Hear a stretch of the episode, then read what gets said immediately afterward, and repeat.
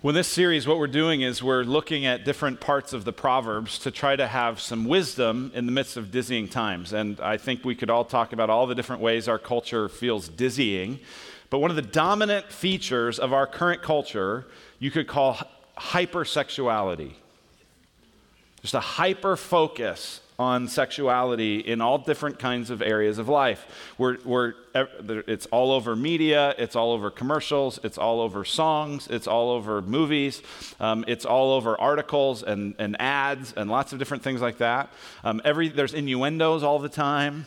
Uh, you can't really watch a comedian just about without it being a hypersexualized set of comedy, right? It's just this hypersexualized moment that we live in. I don't know that it's unique to uh, world history for sure, but it's definitely significant in our time. And so the question is what's the path of wisdom in the midst of that hypersexualized culture? That's what we're going to try to look at, and it's actually a theme that the Proverbs talk about quite a bit here. Chapter 5, about half of chapter 6, and all of chapter 7 devote themselves to this, and it makes sense because it's a father trying to give wisdom to his sons. And, and if a father is going to give wisdom to sons, one of the areas he's got to talk about early and often is sex. That's the context of this is a father saying, Hey, son, and this is thousands of years ago, hey, son, there's some dizzying stuff out here. There's a hypersexualized sexualized reality even then, and son, you need to have wisdom. And so, if we're going to have wisdom, we have to look at this. And so, we're going to dive in just a moment into chapter five and this, this warning against this world of lust and this sexual sin. That's where we're going to go.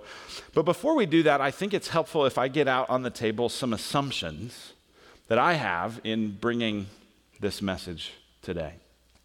First one is this Sex is a good thing that God created, which has been distorted by sin. We have to know that. Sex is part of God's good creation, but it's been distorted by sin. Sometimes people in the church or people who've grown up around Christianity or Christian subculture have got this sense that sex is bad, sex is icky, sex is gross. You should stay away from it. You don't talk about it. It's ugh. No, Sex was created by God. One author said, God thought in his mind of a perfect world, and it included sex. It wasn't a result of sin, it's not an icky thing, it's a good, beautiful, precious, awesome, amazing thing that's been distorted by sin. So sin does get in the way of our use of it and our experience of it but it's fundamentally a good thing. Second assumption I have today is this sexual expression is not necessary to be fully human. Now, that may go, what's that about? Well, what that is about is there's this belief in our culture that in order to really be human, in order to really be fulfilled, in order to really kind of be who you are, you must express yourself sexually. Whatever sexual desires you have, you must act on them, or you are not being true to you, which means you're not being truly human. And, and, and I just want to say no. No. Why? Because if that's the case, there's this guy named Jesus who did not act on sexual desire, did not express himself sexually, and he was fully human. Right? To say that you have to express yourself sexually in order to be human is to say Jesus wasn't human. Say Paul wasn't human. No.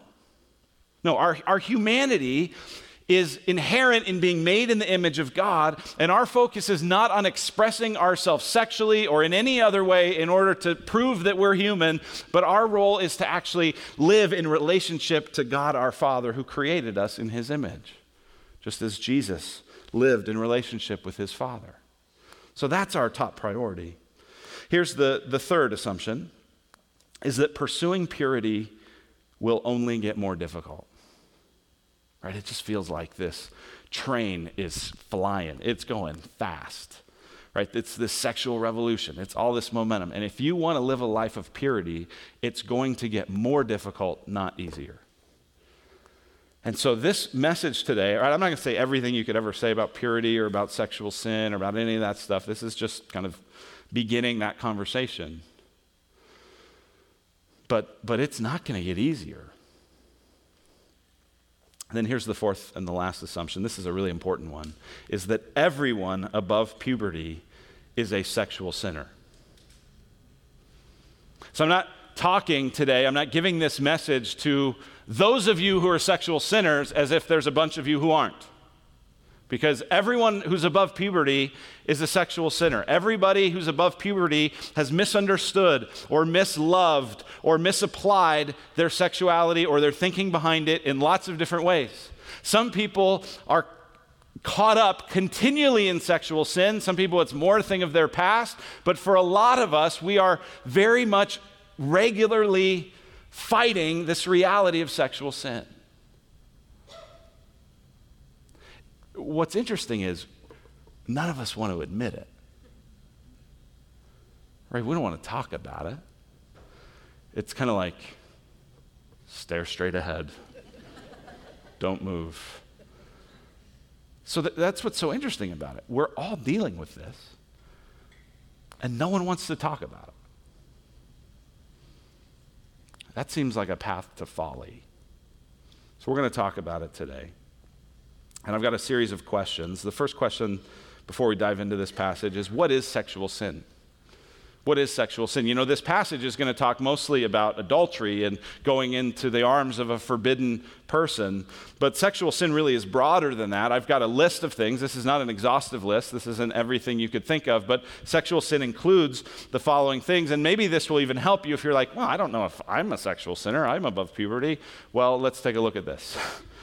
So, sexual sin one thing would be sexual activity outside of marriage. Any sexual activity outside of marriage is sexual sin. And there I'm defining marriage as between one man and one woman as God created it.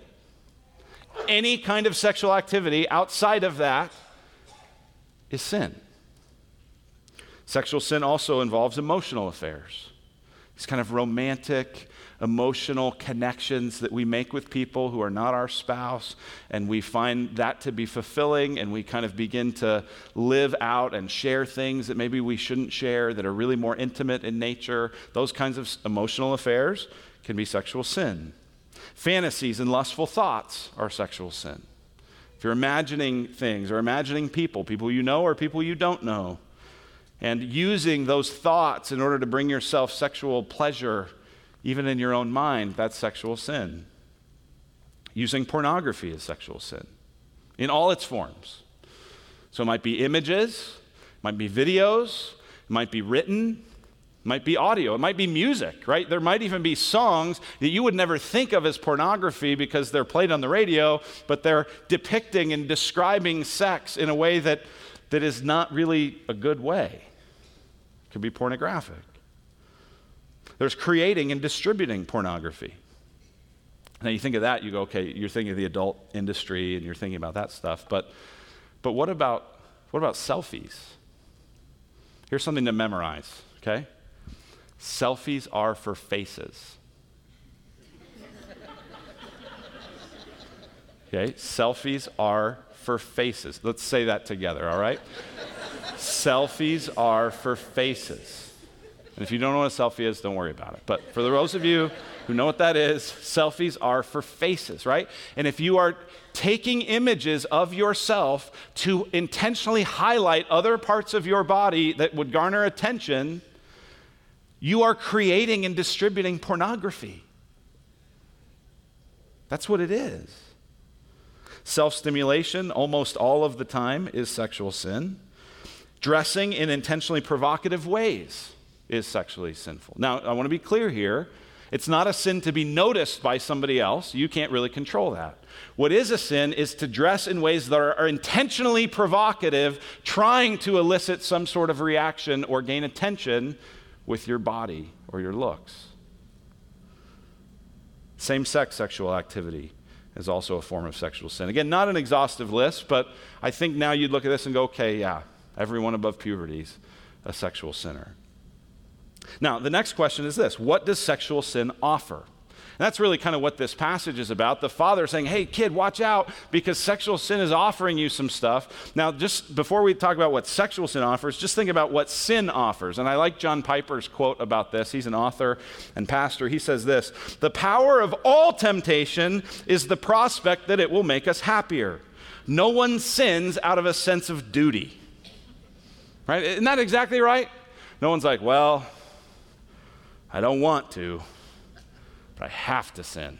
They're making me, right? Like that never happens. What temptation is, is hey, hey, hey, won't this be good? Won't this be satisfying? Won't this make you happy? Won't this be great? Right? There's always an offer of temptation, or it wouldn't be tempting. Right? Few people are like, I'm so tempted by that broccoli, right? But there's a pumpkin pie in the fridge over here that like it was been really tempting right? And I'm like, I'm not having it, but but I want it because it's enticing, right? So the nature of sin is it's enticing. It's asking you to to participate in it because it'll make you happier. Now, that's exactly what uh, Solomon here writes to his son in chapter 5. Look at chapter 5 beginning in verse 1.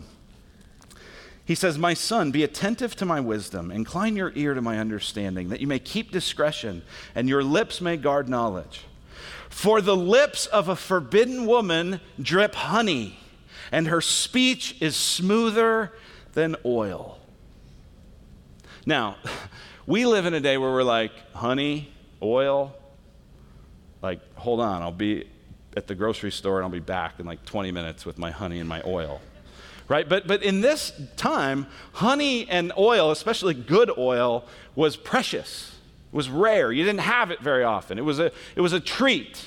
Right? And so, what this is saying is that sexual sin offers honey, it offers oil, it offers this rare thing that you can't get anywhere else. It offers this precious, intensely sweet, intensely satisfying thing. That's the illustration. That's what it offers. Now, that makes sense if you just think about what sex offers, because sex is very pleasurable right? And so you could go, okay, sex is just offering pleasure, but I think it's actually helpful if we if we kind of dig deeper and go, but what is it that that these sexual sins are offering us besides just the f- raw physical pleasure part?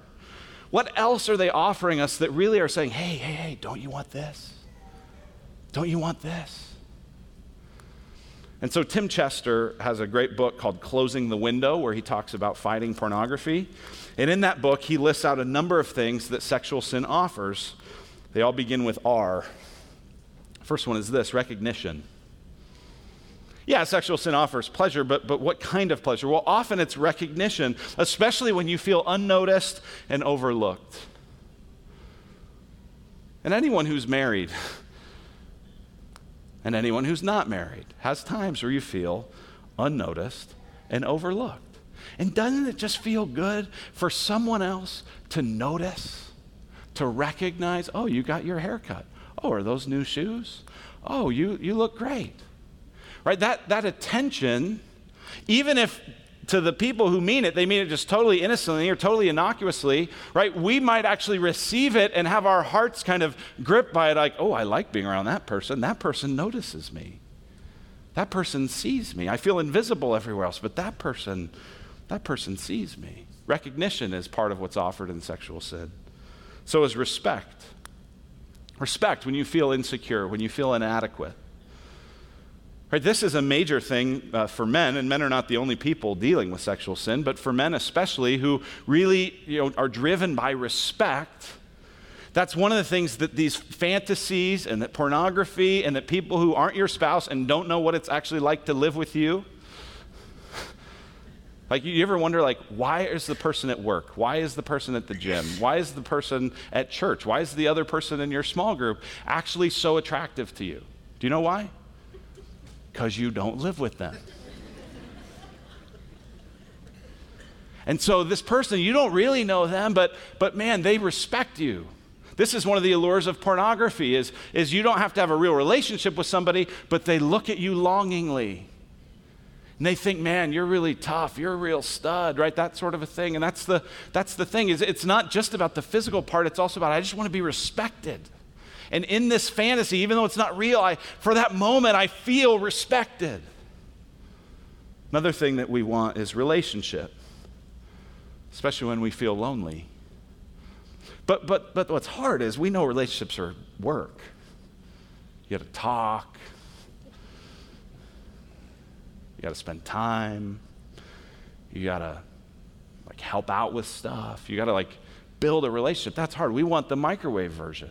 We want a, a kind of false intimacy that comes through these sorts of sexual sin, where I can just have this person who's with me and this companion, even if just in my mind, and that can make me feel like I've got a relationship without having to do the real hard work of it. We also are tempted by the refuge that sexual sin offers, especially when life's pressures mount. And it's tough and it's difficult and it's stressed and you're overworked and you haven't been getting enough sleep and you haven't eaten great or exercised and it's oh it's just all the pressures mounting. And this provides a refuge. This provides an escape. This provides a release. This provides some way for you to just get just a little bit of joy and happiness in the midst of what is otherwise a really difficult life. It's a refuge it's also a reward it can be a reward when you're bored when you're stressed, when you feel like you deserve it. Oh, I've been doing really good in this area of life, so you know what? I, I kind of deserve to indulge this a little bit. And it can also be revenge, a way to get back when you're angry and frustrated, when you've been sinned against, when someone else has committed sins of any kind, but especially sexual sins, this is a way to get back. Well, I'll show you. Now, here's what's so interesting about this list is that sexual sin to a degree all delivers on it. Right? If you want recognition and respect and relationship and refuge and reward and revenge, you're going to get some form of it. Right? Otherwise, it'd be like, well, I'm not even interested. No, it's going to deliver some, but what the Proverbs is always trying to do is to say, don't just look at the right now in front of you, look at the long term, look at the future, look at, at, at the long term results of this. And when we look at the long term results of this, we have to ask this question well, what does sexual sin deliver? If this is what it offers, what does it actually deliver, not just in the short run, but in the long run? And that's really what this passage is about, right? Verse 3 says it offers honey and oil. The rest of the chapter is describing what it actually delivers. And the first thing that it delivers is that it looks sweet, sexual sin looks sweet, but it leads to bitterness and death. Look at verses 3 and 4 and 5. For the lips of a forbidden woman drip honey, and her speech is smoother than oil. But in the end, she is bitter as wormwood, sharp as a two edged sword. It's interesting, both of those illustrations wood, this wormwood, and this sword are both things that are bitter and can kill you right? That's what wormwood is. It's this kind of wood that tastes real bitter, but if you ingest it, especially if you ingest much of it, it can kill you. It's lethal. Same thing with a sword. What does a sword do? A sword is lethal.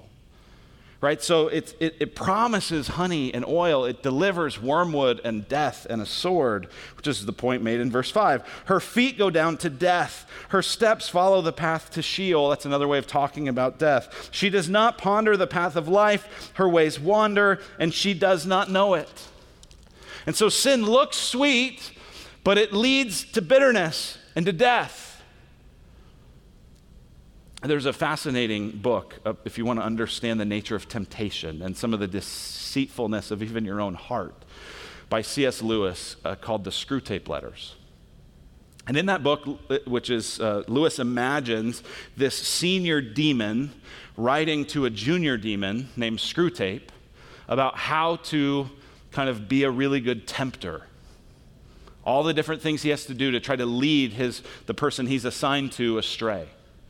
And one of the things that Lewis says in that book is that one of the ways that the devil enslaves us is by uh, creating in us an ever increasing craving for an ever diminishing pleasure. Is that interesting? An ever increasing craving for an ever diminishing pleasure. So you want it more and more and more and more, but when you get it, it's not as satisfying. And so you want more of it, and you want it to be more extreme, and you want it to be more violent, and you want it to be more whatever it is. This is how it works with all forms of addiction. This is why the person who, it, you know, when you first get drunk, it doesn't take that much. Once you're an alcoholic and a drunk, it takes a lot. Right? When you dabble into drugs, you're dabbling and you get high. After a while, you got to take a lot more and it's more dangerous. It's the same thing with sexual sin, with fantasy. When you when you just have that kind of flirty conversation, ooh, that gives me a high, that feels good.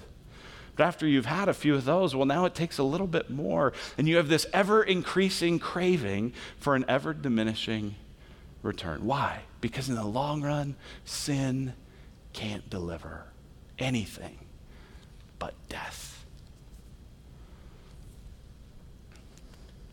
But there's more. Sexual sin wastes your time, your energy, and your money. Some of you are like, okay, now I'm interested. Money. I don't want to waste my money. Verse 7 And now, O sons, listen to me, and do not depart from the words of my mouth. Keep your way far from her, and do not go near the door of her house, lest you give your honor to others, and your years to the merciless, lest strangers take their fill of your strength, and your labors go to the house of a foreigner, and at the end of your life you groan when your flesh and body are consumed. What's he saying? He's saying, listen, if you go down this path of sexual sin, if you go down this path of adultery, it's going to cost you. You're going to give your honor, you're going to give your time, you're going to give your strength, and you're going to give your money to someone else. Think about this for a moment. How much does an affair cost?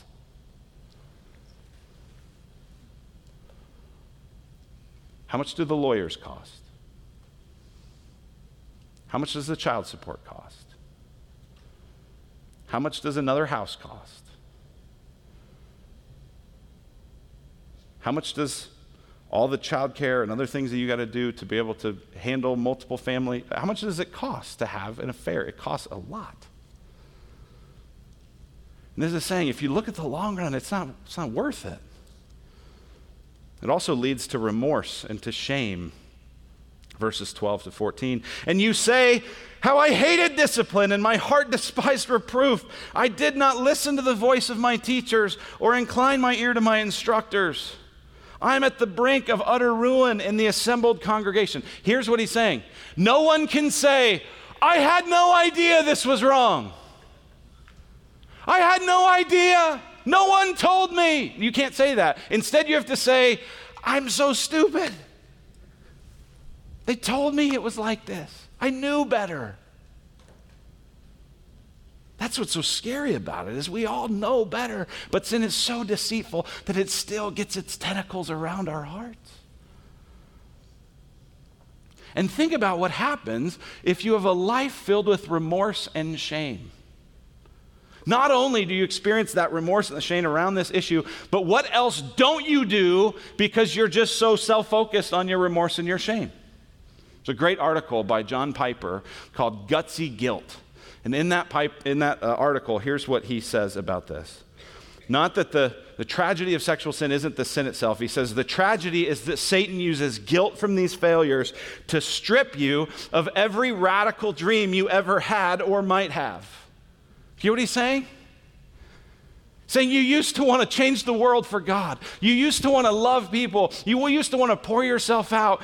But, but now, this sin has so beaten you up you, you're, you're so guilty, you're so ashamed, you're so powerless, you're so weak that you've just given that up and just settled for a comfortable life trying to minimize and manage your sin. That's the tragedy. There's more that this chapter says. Sexual sin is also against your spouse. That's what it says in verses 15 to 20. Verse 15 Drink water from your own cistern, flowing water from your own well. Should your springs be scattered abroad, streams of water in the streets? In other words, listen, you, if you're married, you are committing sin against your spouse. You might go, Whoa, no, wait, wait, wait, wait. I'm just thinking stuff. She doesn't know, he doesn't know. It's still against them. Listen, your spouse is the only legitimate form an expression of sexual intimacy in your life. Let me say that again. Your spouse is the only legitimate expression of sexual intimacy in your life. So if you are finding expressions of sexual intimacy, imagined or acted on, that are not with your spouse, you're sinning against your spouse. You're also sinning against others involved in their spouses. Look at verse 20. Why should you be intoxicated, my son, with a forbidden woman and embrace the bosom of an adulteress? In other words, there's another husband at home for her. And you're not just sinning against God, and you're not just sinning against the person you're sinning with, and you're not just sinning against your spouse, and you're not just sinning against your body and your future, you're also sinning against their family. The destruction just ripples everywhere. Sexual sin also may seem secret, verse 21 tells us, but it is seen by God. For a man's ways are before the eyes of the Lord, and he ponders all his paths. Some years ago, I heard a story that a college pastor was telling about this couple that had been dating in their ministry, and they were struggling physically. They were too involved sexually more than they should. They weren't married. And uh, he kind of knew this was going on, and so he said, Hey, I need to meet with you. And they came in and they met with them. And he said, Hey, I need you to know somebody saw you guys and what you were doing. And they're like, Who? What? what? Like all the color drains out of their face. They're like, What, what happened? Who saw us? Right? These are leaders in his college ministry. Who saw us? What is it? Right there, he just can feel the panic. Was, was it our parents? Was it someone else in the ministry? Who saw, who, what, what happened? And he says, God saw you. And their reaction is the way our reaction usually is. They went, Oh. Oh, oh well, okay. right? And, and when that's our reaction, we don't understand who God is. We don't understand the reality of sin. We've so minimized it, we've so gotten comfortable with it that if we say, a man's ways are before the eyes of the Lord, and he ponders all his paths, and we go, huh, interesting. No, no, this is scary. God knows all our ways, all our thoughts, all our actions. That's the most severe form of punishment, more than any cost you'd pay in divorces. It's that God's seeing what we do. Well, finally, two more things. It's enslaving, verse 22. The iniquities of the wicked ensnare him, and he's held fast in the cords of his sin. He's, we're stuck, right? We get in this place where it's addictive and it's ensnaring and, it's, and it enslaves us, and we can't get out of it. And then finally, it leads to death. Verse 23 He dies for lack of discipline, and because of his great folly, he's led astray. Here's the thing we know all that. Like, did I really tell you anything that you go, I'd never heard that? That's, I've never, I've never thought of that. No, you've thought of it. But in the moment, it's hard to think of it. And so, how do we have wisdom to pursue a path of life? Because that's what this whole thing's about. Look at verse 6. The, the key thing with this adulteress, this forbidden woman, is verse 6. She does not ponder the path of life. Right? She's not thinking about the long term. She's not thinking about the future. She's not thinking about like what ultimately matters. It's just here and now. What can give me the most bang right now? And so, if we want to experience the path of life, we've got to ponder that. And this passage tells us four ways that we can pursue the path of life. We do not have to live in the folly of impurity and sexual sin. We can begin to experience more and more freedom and more and more hope and more and more change. And this passage tells us how. The first one is this we need to relate to one another. Relate to one another. That's what this whole chapter is, right? Get this sin grows in the dark. Sin grows in the dark. This is, I'm giving you a couple good slogans. Selfies are for faces, and sin grows in the dark.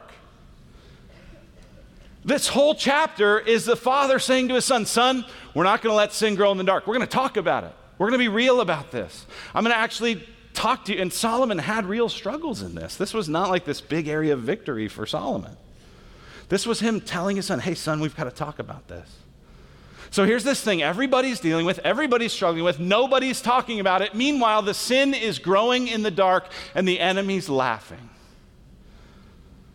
So we pursue the path of life by relating, by talking about it, by discussing it. Not with everybody, not every detail of all of our temptations and sins with every person, but finding a few safe, close people of the same gender who you can talk about these things with. We have to relate to one another. We also have to run from it. Look at verse 8. Keep your way far from her, and do not go near the door of her house. Flee it, run, right? This is the mistake we make. We go, Well, I'm going to try to wrestle with my sin. Not this one, run from it.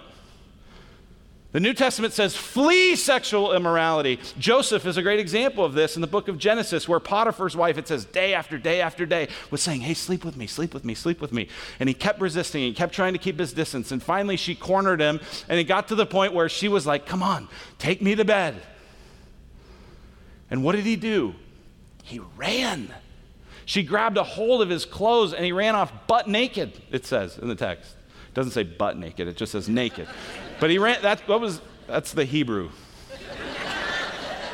he was like, I would rather run through the streets with no clothes than pursue. And, and think about this this is Potiphar's wife, powerful man. Powerful men typically have young, beautiful wives. Sleep with me, sleep with me, sleep with me. And what was going on in Joseph's life? Joseph had been sold into slavery by his brothers. He'd had these dreams and everyone forgot about it. Right? He's having all this stuff happen. Nobody remembers him. If there was ever a time that you go, you know what? I don't even know if God sees me down here. I don't even know if God cares. You know what? I deserve this. And here's a beautiful, wealthy woman who wants me. I'm going for it. And he didn't. Why? Because he ran because he knew the eyes of the Lord watch. God sees. He said, I'm not going to sin against God and I'm not going to sin against you and your husband. We have to run. And the best time to run, by the way, is before the moment. You can't go, well, I'm going to I'm going to get online and then run. I'm going to go over and talk to that person. And then if it gets a little dicey, I'll run. No, run before. Run away before. Here's the third thing is we have to rejoice. We have to rejoice. This is not just about what we avoid, but it's what we indulge. And what it says we are to indulge is sexual intimacy with our spouse. Look at verse 18. Let your fountain be blessed and rejoice in the wife of your youth, a lovely deer, a graceful doe. Let her breasts fill you at all times with delight. Be intoxicated always in her love. Th- these verses could almost come directly out of Song of Songs, which uh, teenagers in the Middle Ages were not allowed to read. I mean, think about that. That kind of makes you blush a little, like, right? Like the, the junior higher in all of you is like, let her breasts fill you? like it seems kind of, whoa, are we allowed to talk about that? Yeah. Yeah. Here's what it's saying it's saying pursue sex in marriage. Great sex, satisfying sex, thoughtful, loving, passionate sex within marriage. Pursue it because that's one of the ways you fight against sexual sin. Now, here's the thing you have to know Ray Ortlund Jr. is this godly, godly man. He's a Presbyterian pastor. Um, and I remember one time watching he and his wife in a panel, and they were talking about marriage. And she said this incredible thing. She said, Great sex is the fruit of a long marriage. And I was like, that sounds cool. I like, right? You think, oh, oh, no, it's just early on, and you know, you, you know, you have sex in the first year, and then you never have sex as much as you had that one year, and it never, you know, not in a great marriage. It should get better. It should get more passionate, more thoughtful. Not just because that's God's great gift, but that's also how He gives us protection from sin. Right, I, I, yesterday, our RC got together. We were watching football and hanging out, and one of the guys in our RC had smoked like for 12 hours. He'd smoked this brisket, right? And I was like, this is going to be my meal today. I was like a snake. You know, a snake like just eats once and like doesn't need to eat again for a while. I'm like, I'm going to just get stuffed on this brisket and not eat again really the rest of the day. Right? And, and later in the afternoon, it'd be like, hey, do you want some more food? I'm like, no, I'm full. I don't need more. I don't want more. I'm stuffed. What if we got stuffed, sexually speaking, with our spouse? Satisfied. That's what it's saying. So we relate. We got to talk about sexual sin. We run from it. We flee it. We also have to rejoice. And then finally, we have to repent. Repent. See, sexual sin is this thing that holds us fast. Look at verse 22. The iniquities of the wicked ensnare him. He is held fast in the cords of his sin. He dies for a lack of discipline, and because of his great folly, he's led astray. See, we, we, we are stuck unless we experience the freedom of the gospel, unless we experience the freedom that Jesus came to give us. That is what we get when we repent. Why do you want to change? Why, why do you want to see a difference in your purity? Why? Is it to prove yourself to God? God, I really do love you. Is it to prove yourself to someone else? Like, I'll, I'll show my spouse, I'll show my accountability partner, I'll, I'll show that I can, I, I'm going to change. Is it to prove it to yourself? You know what? I'm better than this. I can do this. I just got to do it. You know what's wrong with all three of those approaches? Is they put you at the center of your change project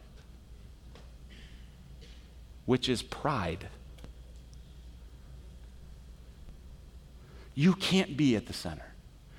You repent because the Lord that you love sees and was punished in your place. You repent because the people you love are impacted negatively by your sin. You repent not out of selfishness, out of love. Why do you commit this sin in the first place? Selfishness, not love. Don't try to fight it with more selfishness.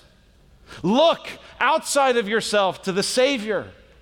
Look to the one who, I just think about verse 22 and I think about Jesus. The iniquities of the wicked ensnared Jesus. Not his sins, but ours. He came to submit himself to the punishment we deserved. Jesus was held fast in the cords of our sin. Jesus died for a lack of our discipline. And because of our great folly, he was led astray and crucified. That's how much Jesus wants to redeem you, wants to forgive you, wants to cleanse you, wants to empower you to a new life. This does not have to be the permanent place where you just stay stuck forever. Jesus can and wants to give us freedom. Here's what it says in Romans chapter 8. For what the law was powerless to do because it was weakened by the flesh, God did by sending his own son in the likeness of sinful flesh to be a sin offering. He's saying, listen, if you just try to make rules out of this, it's not going to work. Because rules just agitate your sin. Right? You see the wet paint, don't touch. I just want to touch it. The law is powerless to change you. But God sent his own son in the likeness of sinful flesh to be a sin offering. And so he condemned sin in the flesh in order that the righteous requirement of the law might be fully met in us who do not live according to the flesh, but according to the Spirit. It's saying, listen, you can't just add rules to this and get pure. You have to look to the Savior who was made impure for you so that you could receive his purity and live a new life. We could rewrite this verse based on this particular issue and say it this way For what the law was powerless to do because it was weakened by the flesh, God did by sending his own son in the likeness of sexual sinners to be an offering for sexual sin. And so he condemned sexual sin in the flesh in order that the righteousness requirement of sexual purity might be fully met in us who do not live according to the flesh, but according to the Spirit. Listen. If you are in Christ, you're a new creation. If you're in Christ, your sin has been washed away. If you're in Christ, there is a new hope and a future for you. And it's not because of you, it's because of Him.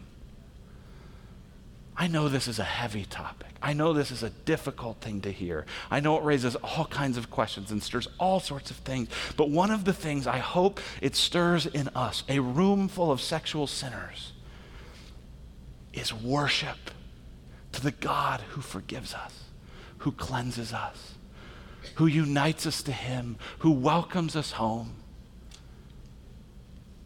And that's what we're going to do here in just a moment. We're going to worship. We're going to praise. We're going to celebrate. Not that we changed ourselves, but that Christ changed us.